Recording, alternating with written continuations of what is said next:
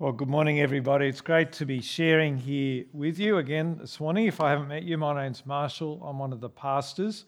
Uh, whether you're joining us uh, here or online, welcome um, this morning.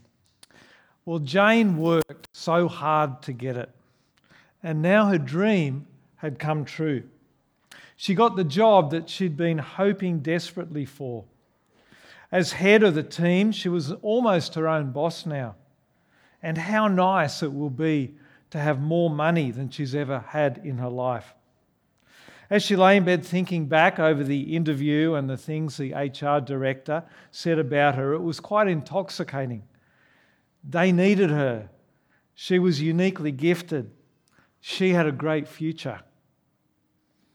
And as she let herself dream about the future, she became aware of voices in her head. And to be honest, she was troubled and shocked by what they were saying. Jane's desire to make a difference for God was still there to be salt and light in a very secular workplace. But at the same time, she was taken aback by these other voices. Jane, now you can make some serious money. Think about how others will look up to you. And Jane, you've got your foot in the door now. Imagine where this might lead you. You'll have real power and influence. You'll be the one calling the shots. Well, before she knew it, Jane realized that these voices were louder than her desire to, uh, to be in this job to serve God. The temptations were so powerful, so alluring, that she didn't know how to stop them. Her calling to be all who God wanted her to be was being sabotaged by these desires to serve herself. Well, this story about Jane is made up, and Jane isn't a real person. Um, but these experiences are pretty common. Uh, you may not have faced exactly what Jane faced, but we all face something. Uh, uh, we can all relate to something in Jane's story and something we've all experienced is temptation, isn't it? Temptation to shortcut God's long, narrow road to serve Him, to be a light, in, uh, and instead to give in to temptation to take the easy road of serving ourselves. Temptation is something that's always there, always whispering in our ear, and today's passage in Matthew 4 is about how our King faced the most severe temptation and how he dealt with it and overcame it by wielding the Word of God as his weapon. And he gives us the best possible example, model of how we can also fight and overcome temptation. Let's pray as we come to God's Word. Father God, we thank you for this story of Jesus in the wilderness. Thank you for how Jesus dealt with temptation and he overcame the devil. Father, we pray that as we hear Jesus' words uh, and his example, that we might be encouraged uh, and strengthened and emboldened to follow his example uh, and to stand up against temptation. And we prayed in Jesus' name. Amen. Well, Matthew starts off the story of Jesus' temptation by making it clear that this was God's doing, leading Jesus into the wilderness. Verse 1 Then Jesus was led by the Spirit. This is God's Spirit who took him there into the wilderness to be tempted by the devil. And you might be thinking, well, wait a minute. God doesn't tempt us to, to evil, to sin. And the answer is no, he does not. But the word for temptation can also be translated testing. And I think that's actually more the sense of the word here. That's really what's going on here. Jesus, God wants to test Jesus. And he allows the devil to be his instrument to do that. So Jesus is taken into the wilderness. He goes without food 40 days and 40 nights. And then the devil comes to him and begins the first two temptations by saying, If you are the Son of God. And that's our first point. If you are the Son of God. Now, remember, if you were here last week from chapter 3, that Jesus has been baptized by John. And as he comes out of the water, the heavens are open, and the Spirit of God comes down upon him and says to, and the voice to heaven says to him, This is my beloved Son, with whom I am well pleased. As we saw last week, this is a massive statement about the uniqueness of Jesus, about his identity. He is God's Son, the Messiah, God's King who has his Spirit and who is coming to judge and to rule the world. So, hot on the heels of that magic moment, the devil comes whispering in Jesus' ear, If you are the Son of God. But actually, 40 long days have passed, haven't they, between these events? 40 days in the searing heat of the desert where Jesus has nothing to eat. Now, I don't know about your experience of fasting. Maybe you're good at, at doing that. Uh, I am the world's worst faster, let me tell you. I barely survived the 40 hour famine. Um, back in the day. I would spend those 40 hours drooling about over visions of hot chips and dreaming about how much I would eat when I finally finish the famine. And even then, I cheated by sucking on butter menthols to get me through. But Jesus goes 40 days without eating a crumb. Now, as we hear where Jesus went, the wilderness, and how long he was there 40 days, Matthew is wanting to join the dots with another huge wilderness experience that you may think of in Israel's history. Israel in the wilderness, led by Moses as they came out of, uh, out of Egypt. And they were there not for 40 days, but for 40 years. And that also was a time of testing for God's people. So, what Jesus is doing here, in a sense, is reliving Israel's journey. And we'll come back to the significance of that shortly. So, after 40 days, Jesus is half dead with hunger and weakness. The devil says to him, If you are the Son of God, it's a temptation for Jesus to cash in on his privilege, to use his platinum Messiah's credit card to meet his needs. If you are the Son of God, that can be taken in two ways. It can mean since you are the Son of God, because you are the Son of God and have this unique relationship with the Father, then you need to take advantage of it. Or the devil might be wanting Jesus to actually question what God had said about him, to sow seeds of doubt in Jesus' mind. Are you really the Son of God? If you are, why are you standing here with nothing to eat and about to expire? Surely God wouldn't want that for you. And I think as we hear those words, we're meant to cast our minds back to another temptation not in the wilderness this time, but in a garden, way back in Genesis, when the serpent said to Eve, Did God really say not to eat this fruit?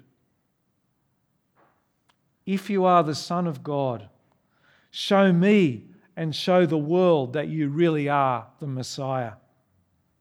Well, there are three temptations that the devil uses against Jesus.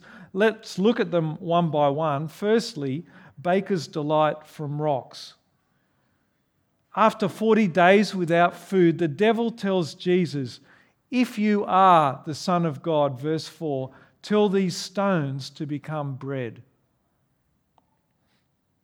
That must have been the most extreme temptation for Jesus. What could be the harm of having a little snack to satisfy what his body is crying out for? How does Jesus answer? Jesus answers in verse 4 It is written, Man shall not live on bread alone, but on every word that comes from the mouth of God. Now, you'll notice for each of these temptations, the way that Jesus combats the temptation is to quote Scripture. And each time it's from the book of Deuteronomy, which has a significance that we'll come back to again shortly. But here Jesus uses this quote to say that it's not by bread, not bread that he lives for, but it's the word of God. He refuses to satisfy his stomach over living for his calling. And that calling is submitting to God, following the path set out for him. You see, it wasn't just a matter of seeing how much willpower Jesus has. Can I hold out against the devil? The temptation was to put his desire for physical satisfaction and pain avoidance ahead of God's plan for him. To shortcut God's calling that involves suffering before he put on his crown as king. Pain, humiliation, and death were the path for Jesus' calling and the path to glory. The devil was telling him, Look, you are the king. Use your power to serve yourself. I made the point at the beginning that the way that Jesus handled these temptations are an example, a model for us. Now, of course, we don't face these same temptations as Jesus, or not in the same way, but like Jesus, we also have a calling to live a life of service as a light to the world. And we all face the temptations of taking shortcuts, don't we? Of settling for self interest over serving, of selling out to ambition over calling.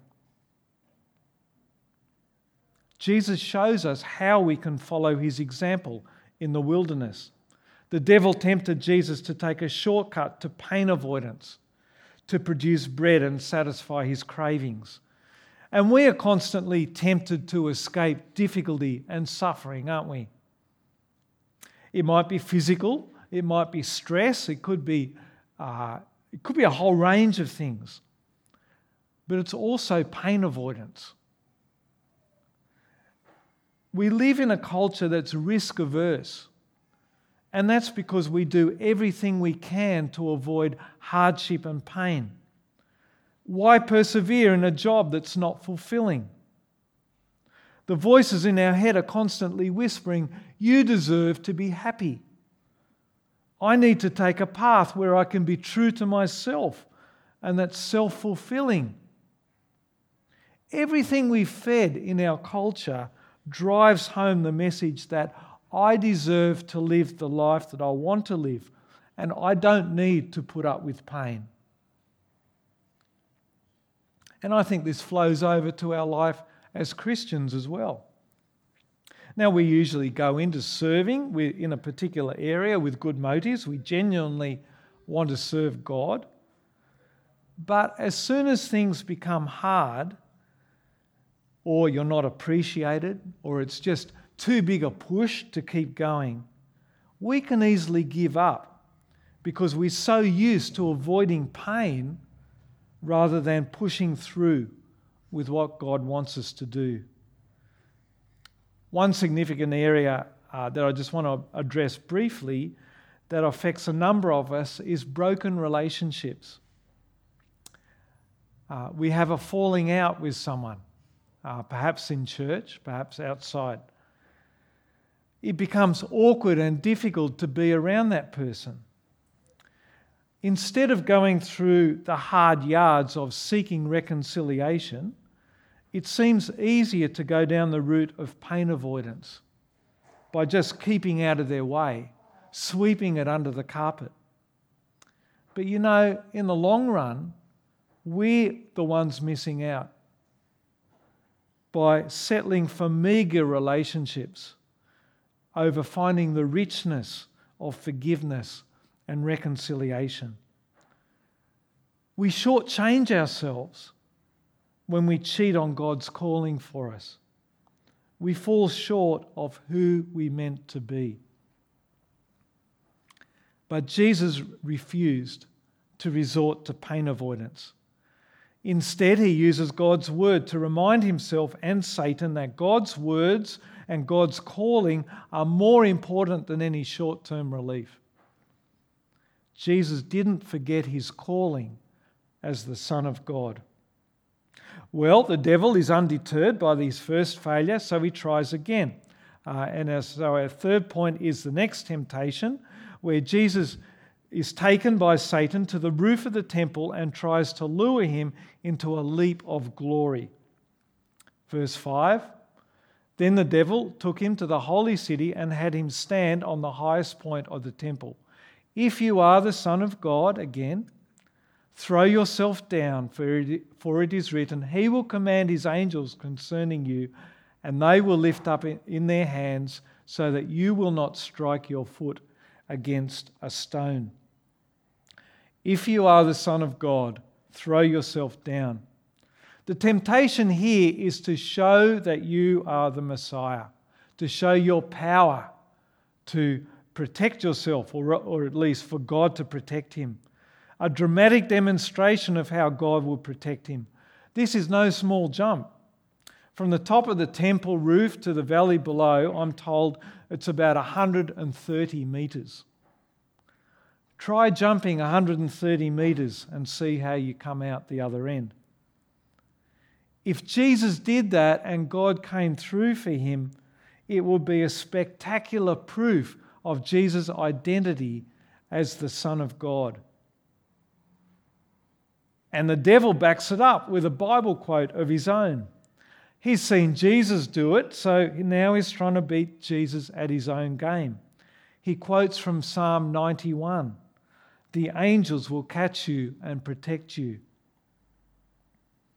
The trouble is, that's not what Psalm 91 means at all. It's not talking about doing stupid things and watch God come to your rescue. Psalm 91, we haven't got time to look at it, but it's a word of assurance that if we dwell in God's shelter, He will protect us and an assurance, uh, yeah, and an assurance of His protection. Satan is pulling a classic move that has been the bread and butter of cults and heretics through the ages he plucks a verse out of context, context and makes it say what he wants it to say. But Jesus isn't fooled. He responds back with a Bible verse of his own, again from Deuteronomy, verse 7. It is also written, Do not put the Lord your God to the test. Jesus knew that he was the one being tested in the wilderness it was not his place to test the Father. If he threw himself down, he would be pushing God, forcing God's hand to act. Instead, Jesus knew that his role was to submit to the Father's will, not to twist his arm to make him prove that he is the Messiah. So Satan is foiled a second time. He knows now that the tactic of tempting Jesus to use his privilege as the Son of God isn't going to work. Jesus is standing firm. He isn't going to be tempted to take a shortcut to glory, proving that he is the Messiah. Jesus stands firm, knowing that his calling is to walk a road of suffering before he gets to glory. But still, Satan isn't giving up. As a last desperate resort, he resorts to another tactic. He tries naked bribery. And so, our fourth point is he tempts Jesus by offering him to be king of the world at a price. Have a look at verse 8. Again, the devil took him to a very high mountain and showed him all the kingdoms of the world and their splendor. All of this I will give you, he said, if you will bow down and worship me. All you've got to do is make, your, make me your God, and it's all yours. It's a desperate move, and it fails mis- miserably because, yet again, Jesus fights the devil from Scripture. Verse 10 Jesus said to him, Away from me, Satan, for it is written, Worship the Lord your God and serve him only. Now we know that Satan was clutching at straws with this third temptation because Jesus knew that the kingdoms of this world were going to be his anyway. Just not now. The road to inheriting the nations was going to be through suffering and the cross. Jesus knew that he could not escape that. Each of the three temptations was an offer to shortcut that journey of suffering. Through avoidance of physical pain, through revealing his glory, not through the cross, but by a spectacular uh, act of throwing himself off the temple. But at each point, Jesus was steadfast in submitting to the Father's plan. He knew that taking a shortcut would be selling out on his calling. And so Jesus wins the battle. Satan disappears, thoroughly defeated, just with the word of God. Now, I said a bit earlier that I'd revisit um, the significance of what scripture Jesus chooses to fight Satan with, the book of Deuteronomy. And that is tied with the significance of um, Jesus going into the wilderness for 40 days and 40 nights. Uh, so remember, we saw earlier that the wilderness temptations connect us with the Israelites' original journey uh, through the wilderness for 40 years. They too were tempted while they, while they were there, as we saw. But the difference between Israel and Jesus is that Israel failed the test. That's why they were there for 40 years. And the three temptations of Jesus line up with three key ways that the Israelites were tempted and failed as well. Firstly, the bread from rocks. The, the Israelites sinned when they complained about having no food. They failed to trust God to provide for them. Secondly, putting God to the test on the temple roof. The verse that Jesus quotes, Deuteronomy 6 says, You shall not put your God to the test as you did at Massah. Massah is the place where the Israelites whinged. You, you may remember the story of, of Moses hitting the rock to get water out of it because the Israelites had whinged about having nothing to drink. They put the God to the test. And then the third temptation, to worship the devil, is basically the temptation of idolatry, worshipping an idol or a false god. And of course, that's exactly what the Israelites did when they worshipped the golden calf, isn't it? So, Jesus' journey of temptation is a retracing of the original journey of the Israelites. But where Israel failed, Jesus repeatedly stood firm. He did what Israel failed to do. And why does he quote from Deuteronomy to fight the devil? Well, Deuteronomy means second law. And it was the second time that Moses gave the people the law uh, that was given to him from God uh, to a second generation. The first time they heard it uh, was on Mount Sinai after they came out of Egypt, and they failed spectacularly in keeping that law. So Moses gives the law a second time to a new generation. It's a new beginning. And so Jesus quotes, as when Jesus quotes from the second law, he is showing that he is retracing Israel's steps in a new beginning and Jesus would succeed where Israel had failed. He fulfills the calling of the faithful people of God that Israel were meant to. And how does Jesus succeed when Israel failed? By using the Word of God as his weapon. It's not like some magical talisman by, by like an incantation by saying the words. That's the power's not in that. Quoting a verse in itself doesn't somehow mysteriously make Satan disappear. Using scripture worked for Jesus because he believed it and he lived it. It strengthened him to believe God's promises. it gave him the courage to resist taking shortcuts. It was the bedrock that Jesus relied on in following his calling as the Son of God. Jesus' victory over Satan in the wilderness is good news for us too, friends. It shows us two things. One, that Satan can be defeated by using the Word of God. Secondly, it assures us that in God's strength, we too can defeat temptation. Because we too have the same Holy Spirit that Jesus has. His wisdom and power is available to us.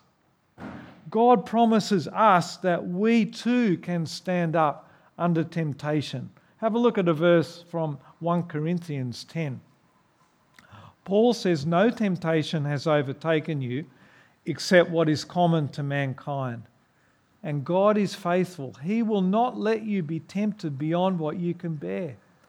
But when you are tempted, He will also provide a way out so that you can endure it. And the way that we fight temptation is to follow our King, to use Scripture as, our, as a weapon. And I want to finish off by suggesting three keys to the way that we can do that. And the first one is that we need to know the Word we need to know the Word, and we need to know it in such a way that we can use it. Now, I really take my hat off to people who um, are disciplined at memorizing significant parts of Scripture. That's a fantastic way of having key truths of the Bible available at your fingertips. But I acknowledge that many of us aren't there. Uh, I'm not there. I'm, I'm actually pretty hopeless at scripture memorization. But if that's beyond us, there are still ways that we can make scripture available to us when we need it by knowing pretty well certain key books of the Bible, such as the book of Romans, the book of Ephesians. Um, for example, if you know the book of Ephesians pretty well, you may not have a memory verse from it, but you will know that uh, chapter 1 deals significantly with God's election of us, that we are chosen by God since the beginning of the creation of the world. Or that chapter 2 is about salvation by grace, not works, etc. It's really helpful knowing God's word in such a way so you can pull a verse or a chapter from this or that book as you need it.